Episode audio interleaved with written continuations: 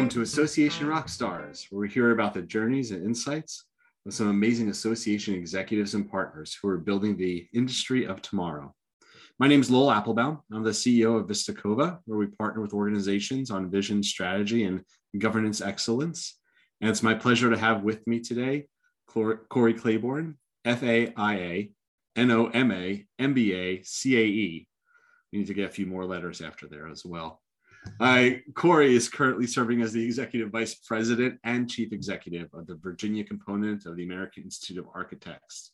AIA Virginia is the voice of architecture profession in the Commonwealth and is dedicated to serving its members, advancing their value, improving the quality of the built environment. In this position, he's responsible for the success of the advocacy, education, outreach, and member services portfolio. 2020, he was elevated to the AIA's prestigious College of Fellows. Only about 3% of the organization's 94,000 plus members hold this distinction. And prior to this role, Corey practiced as an architect in private practice for 13 years, serving as a project manager for local, state, and federal clients. Corey, can't wait to talk to you about how we architect the future of the association industry today. Well, thank you for the kind introduction, and all my friends just call me Corey. No need to read all those acronyms at the end, but I've always admired you. And so I'm looking forward to this conversation, just going back and forth. And absolutely. It's mutual admiration. So we'll start from a place that we like to start with each person we talk to, being a rock star, a leader in the industry, certainly recognized as a fellow within the AIA industry. That happens because you have some superlatives. You have some places of key and core strengths that have allowed you to succeed. And so if I was to ask you what one of your superpowers are, what would you say one of your superpowers would be? Wow. I love this question, Lowell, because I never think of myself having any superpowers. But I think the thing that really brings me joy is this ability to bring people together from different backgrounds. And just this realization that we're so much stronger together than by ourselves. And so that's kind of my guiding light. My guiding philosophy is to make magic by bringing people together. So much like yourself. How have you found in particular, bringing people together during a time of a pandemic and isolation has challenged some. Yeah. And so I'm not looking at the specifics of how to plan a virtual meeting. What I'd say is that if that's part of like your superpower, what's your view on how we come together in a time like the one we're in right now? All right. Well, I think right now we are starting to get a little more comfortable, if you will, coming back together. But one of the things I did very recently was host this dinner called the Blueprint for Better Communities. And the concept behind that, Lowell, is to bring together our community leaders with architects, just to have a quaint private dinner together to talk about how we as architects can uplift the community through our skill sets. And so understanding their vision. So, I'll have the mayor, folks from public safety, from affordable housing, from universities, all the key leaders, and just having a conversation about their mission. How can we bring that forward? And I think to me, that's like a perfect example of like in a time like this, keep the group small. We can still break bread together. We're all vaccinated. And still can move the mission forward in that way. I think we're starting to see a little bit more of that, more and more, as time goes on. So I love the idea of that sort of like parlor evening, right? Where it's not about being in front of a microphone at a podium and addressing, but instead you get to have that like intimate connection, hopefully relationship building. Yes, over some great food. So that's where the magic happens. That it is. When we do strategic planning, I always try to insist on like the drinks and dinners where like the actual strategy happens. That's right. So you have to have it there. When you run those, do you find that the leaders that you bring to the table, particularly from the organization or from the architecture side, do you find that at this moment they're well equipped to have a voice of invitation and listening? Do you think this time period has helped people hear each other better? Do you find that they're more challenged in that after spending so much time alone? Like, what are you observing? Yeah, I think it's a breath of fresh air for them. So, when you bring these leaders there, we're all exhausted, Lowell. It's been, 20 months of this. Everybody's exhausted. Yeah, man.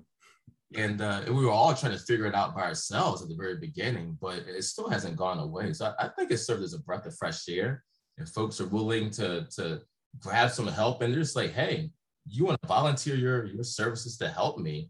your time and your talents to help me, I'm all about, you know, embracing that and moving it forward. So I think people are more willing actually in this time to bring you in and help solve challenges together. Are you seeing that as well, or? I am seeing people, I would agree with you, the breath of fresh air is in terms of like the desperate need for like connection with others. Well, I think what part of what I've also seen is the people have been isolated for so long, they're desperate for their voice to be heard. Mm. And so I worry sometimes in some of the dynamics I see in groups is that we're at this moment, at least, lost a little bit of our capacity to listen just because it feels like so long since we've been able to be heard outside of these little virtual boxes. Yeah, that's a great point. Just, I'll throw something else out there. It's kind of off tangent a little bit, but I will say that us getting back together, it's necessary for some of the reasons that you're just sharing. And so, you know, we just had a board meeting not long ago, our first one in person back in October. And we had two freshman board members, right? So we've been meeting on Zoom every other month. We had two freshman board members. I hadn't met anyone in person. And, you know, in Zoom, you certainly have your own voice and your little 5x5 square that's there. But Lord, believe it or not, when those two individuals walked in the room for the first time, a few senior board members tapped me on the shoulder and said, "Who is that?" There was no recollection from the little 5x5 box on Zoom to coming in person. And so I think, I'm only sharing them because I think if you want to have your voice be that catalyst, right, of change, if you will, right, you got to be there in person, in my mind. So it helps. You know, that makes me want to ask a question because especially as that's not the only example of that I've heard about. And what that's raised up in a lot of the conversations I'm having are the idea of like, how are we intentional? We say we want to be inclusive. We say we want to be welcoming.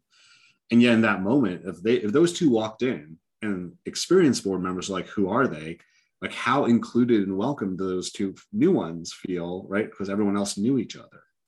Right. And as someone whose superpower is gathering, do you either have or have you seen any really strong methodologies in how we create more welcoming like moments as we're gathering back together that you've seen really succeed? You know, for us, one of the things I've done is just start off with the social. I mean, I hate to keep it simple, but the food and the beverages before the board meeting, if you will, when I was just come in and slam the gavel and get right to work. You hadn't seen each other in a year and a half, right? And so coming in with some kind of social aspect before getting down to business, and then even bookending it with a social aspect as well. So being really intentional about making those moments where you can fellowship, for us, it's worked really well. I like that. I'm so sorry I didn't send you a beverage beforehand so we could have had a social moment before our conversation. I'll take the note for next time. You know, it's interesting. I'd love to hear a little bit more. I mean, you were in private practice as an architect for over a decade before finding your way here. What happened that you transitioned from that as like professional path into this association world and realm? What happened? What was the journey like? What brought you in? Yeah. And I still try to figure that out myself sometimes, though. You know, I've always had a heart in a sense for public service. And so my MBA actually has a focus piece to it in public administration. I didn't really know how that would look, right? And I know when you think of public administration, you don't always think of association management. Sure. But there was a time where I was really intrigued by city management and thinking about all those design skills in terms of building consensus, so design and relationships, not so much design of buildings, but designing and building consensus and hearing everybody's different points of view, and then being able to move an entire city forward. To me, that's really exciting. And it still is in some respects, but my mentor, who was my predecessor, kind of understood the parallels, if you will, in association management and public administration. I was like, hey, have you ever thought about this? And at the time I was like, no, not really. I mean, I was having fun in the firm I was at, successful, great relationships. So I really wasn't terribly looking to leave, but this was an opportunity that came up. And I was like, you know, when she explained it to me, I was like, I'll throw my name in the hat. And almost 5 years later, looking back, it was something I never regret. This has been one of the best decisions that I've made. And I'm still tied to the profession, right? So you know, win-win situation for me all the way around. Two different paths I want to explore. I'll start with this one. Yeah. Do you find that the leadership qualities and skills that you need to succeed and thrive as an executive in the nonprofit association space are differentiated from what you were experiencing as an architect? Were they transferable, right? What's the nuance of leadership that's different here?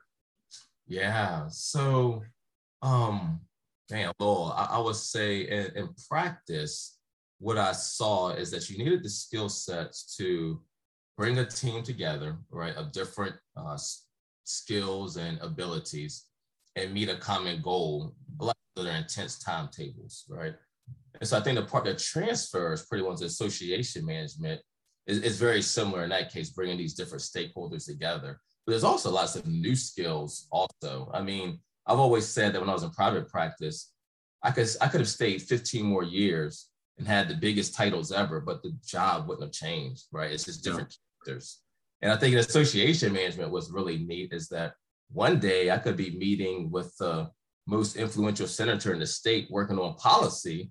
And then the very next day, literally be spending time with students, right? And pouring into that next generation. And so the flexibility of it all, I think it's much different, but some of those skills in terms of building teams and leading them and accomplishing, you know, the common mission, I think are transferable.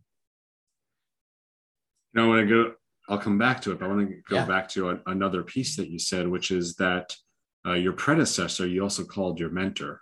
Yes. And I was hoping that you could just share a little bit about your perspective about that relationship. You know, we hear so much in many organizations about the need and opportunity for mentorship, but also about how like once meeting chicken dinners with your mentor is not really what's working for most organizations. Yeah. So what about the mentor relationship for you was a place of success or meaning or help?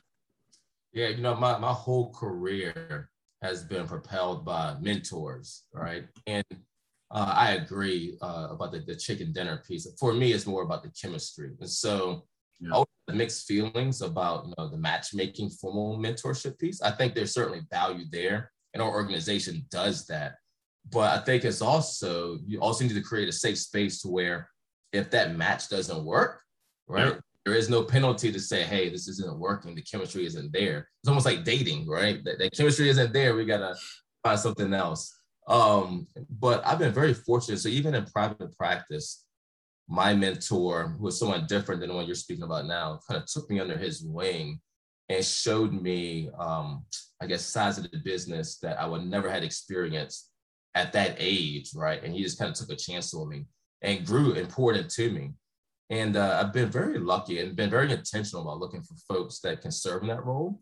I'm 50 years old and still have mentors, mentoring up and mentoring down. But it's always great to have that person who genuinely and authentically cares about your career and your life, right? And a lot of times we talk, it's not even about work. I mean, I think that's the other beautiful thing. Like when you have that mentor that's just is authentic, it could be, hey, we're having our second child. That's one of the first people you call, right? It's not even work related. It's just that integral into your life. And so I live and die by mentorship. I truly do, Lowell. So you have some? I've been incredibly blessed in my life to have mentors, and both when I intentionally sought them and often when I didn't know I needed them and they found me along the way, and a few sponsors as well, right? Those that think of you when the opportunity is there and says, oh, I know the person would be the right person that you should meet. Like, let me help elevate them. Yeah. Amen. That's right. And I noticed that you just mentioned that you also are a mentor. And so I'm wondering if, as you think about sort of the upcoming emerging generation of those coming into the workforce, and if you want to use an association lens for this, that's fine. What do you think is going to be necessary for leadership skill sets, right? For what should they be looking to develop that in this ever-shifting world we live in to really not just survive, but thrive? Yeah. What should they be looking to develop? I would say those the people skills. I think my biggest fear with social media right now is that folks don't really have a lot of authentic relationships, right? It's how many Facebook friends do you have or Twitter followers? And when you get right down to it, you ask how many true friends do you have? They can barely rattle off 3, right? Yeah. And so I think for these up and coming leaders of today, the ability, right, to have those soft skills and the people skills that we've talked about for years, but I think it will be magnified and what separate, you know, the good from the great, right? Those who can go into a room and start developing relationships, because, you know, in my experience, people only work with those that they know, like, and trust. And on social media, it's really hard to get all three of those things lined up. For me to trust you if I've never sat down and had dinner with you, or, you know, went out to a function together or some sort. But I would say 100 of those people skills and communication skills would be the key to success. Do you, as you reflect on your own journey, how much of your clear warmth, right? Like you clearly relate well to people, you're a gatherer. How much of that was born and how much of that did you learn? Like, how do you learn or hone or refine the people skills? Because I'm not sure you go to an online webinar for that in the same way. Yeah, I think it just comes with time. And even if you're an introvert, I think you can still work at it. And I know a few introverts who are very good in social settings, and it might exhaust them, right? So they're not going to be out at 11 p.m. at the hotel bar. They might be in their room recuperating. Right. You know, when they need to do it, they do it. For me, it was just something that I guess just innately came through. You know, I played sports, you know, growing up. And so it's always been a team dynamic. And, you know, if you play sports, there's always going to be a group that you go out with after the game. And you just kind of just grow and build upon that. And your network just continues to expand. But just growing up, I've always been in those kinds of situations. And I guess I never thought about it. You know, it's just, you make friends and you stick with them and you keep doing it. Well, certainly your past and your trajectories demonstrate the communities you've been able to build have recognized the strength that you build with them. So as you think to the future, as our time here is fleeting, I'll ask one more. Yeah. Right, as you think further into the future, when you think near sort of the end of this step of your professional journey, you look back, what are you hoping is the difference that you've been able to make? What's the legacy you want to leave behind from what you've been able to accomplish? Yeah. It takes time to think about that one, but, you know, off the cuff, I would say servant leadership. That has been really my key to success. And for me, that means doing everything to make the people on my team look great, regardless of the setting, right? Whether it's here or, you know, on a board that I'm serving on. If you can make sure everybody looks great, then you're going to just naturally benefit from it. And the other thing that I've learned is if folks know that you are authentically serving them, right? And it's not about you, right? They know that you're in it for them. Well, folks will walk over hot coals for you, and you'll do the same for them. And that's just something that I've always have done from, you know, again, from days of playing sports to my professional life, is that notion of servant leadership and not really caring if you get the credit, like really just not caring. And I think that's the legacy that I really would like to leave. It's just pour into others, and you'll get some benefit along the way, but just pour into others and watch the magic happen. So. Well, I imagine as we're having this conversation a few days before Thanksgiving, I couldn't have picked a better time. Your selfless approach to building relationships and helping others succeed. I imagine there are many that are thankful to have you in their life. Oh, wow. Thank you. And feelings are mutual, including you, Lowell. Thank you for me. And again, I've always been a longtime admirer of you since I met you at DSAE probably a few years ago. And so look, the amazing work. Thank you. Well, it's a pleasure to have had you on and to have a few minutes to chat with you. Thanks so much for being with us, Corey. Take care, man. Have a great Thanksgiving. Thank you. And thank you to everyone who tuned in. Thank you, as always, to Amy Hager, who's on there chatting with you on whatever social media platform you're on. Probably not on the podcast, but hopefully you're listening to us there too. And for everyone who is tuning in, we are coming to the close almost of another season. We'll have one more in December. And we're thankful for all of you, for you joining with us, being part of this community, and walking with this leadership journey. Hope that everyone has a wonderful, wonderful, healthy, happy rest of the year. We'll talk to you soon. Until then, Association Rock On.